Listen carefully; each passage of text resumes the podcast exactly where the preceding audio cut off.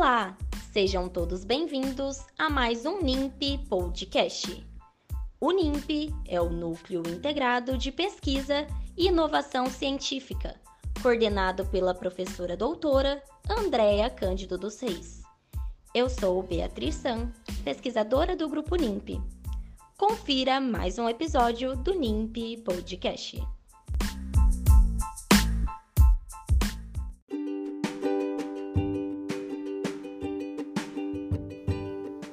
Você sabia que materiais odontológicos com propriedades antivirais podem reduzir a transmissão de doenças virais como a gripe ou a Covid-19, por exemplo?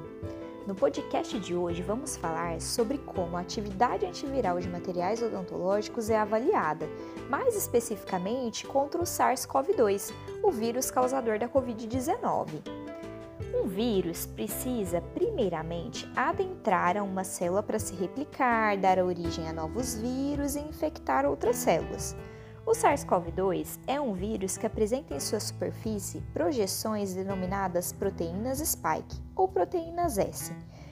E ele usa essas proteínas para invadir as nossas células.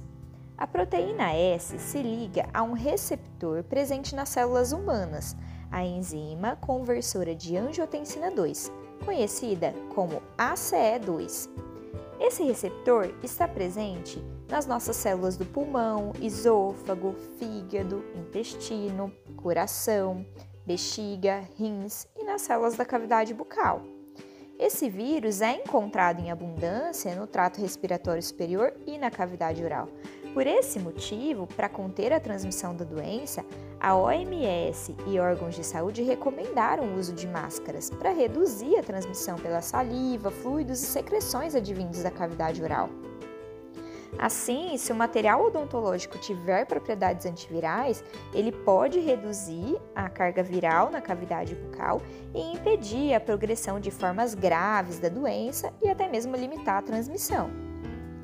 Materiais como enxaguatórios bucais foram desenvolvidos e testados contra o SARS-CoV-2, assim como a incorporação de antimicrobianos em vários tipos de materiais odontológicos pode promover a liberação de substâncias que reduzem a carga viral na cavidade bucal. Para avaliar se um material apresenta propriedades antivirais, primeiramente o vírus é isolado de uma amostra de paciente contaminado e cultivado em células Vero E6, uma linhagem celular derivada do rim do macaco verde africano. Antes de iniciar os experimentos para avaliar a ação antiviral do material, é preciso verificar se esse material é tóxico para essa linhagem celular, uma vez que ele também entrará em contato com as células vero.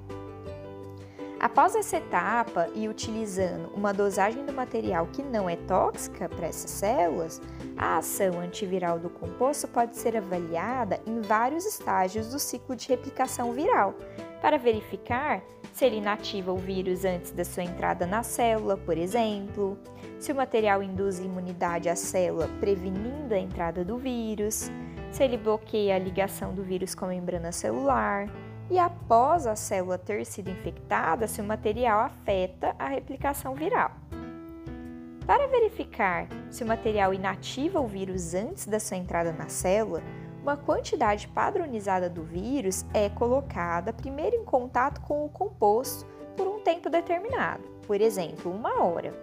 Em seguida, as células Vero e 6 são adicionadas a esse meio contendo o vírus e o composto.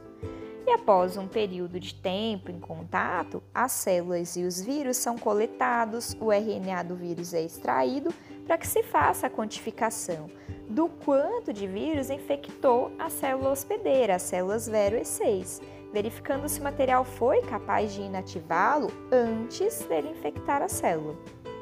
Já para verificar se o material induz imunidade às células, prevenindo a entrada do vírus, primeiramente a célula VERO6 é tratada com o composto, ou seja, o material é colocado em contato com essas células por um período de tempo. Depois, esse composto é removido e o vírus é colocado em contato com a célula por duas horas para infectá-la. Após esse período de tempo, o vírus é então removido e as células são cultivadas por mais um período de tempo e depois elas são coletadas para quantificar o quanto de vírus adentrou ou infectou essa célula. Para verificar se o material bloqueia a ligação do vírus com a membrana celular por meio das proteínas spike, primeiramente a, a célula Vero 6 é tratada com o composto.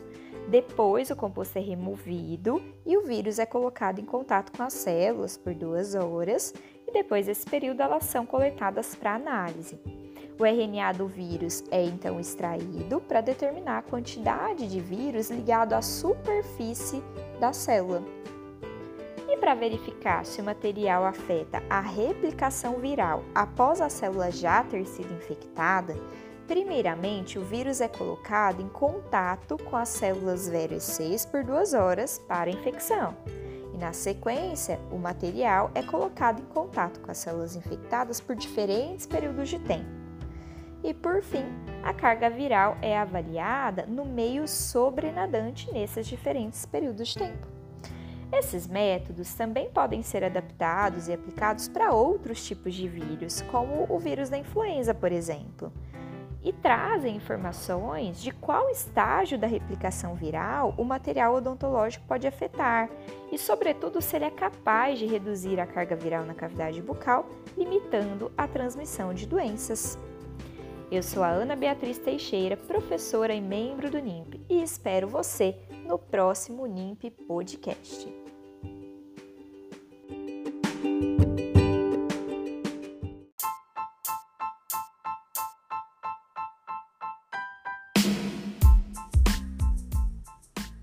O Grupo NIMP agradece pelo podcast. Esperamos você no próximo episódio.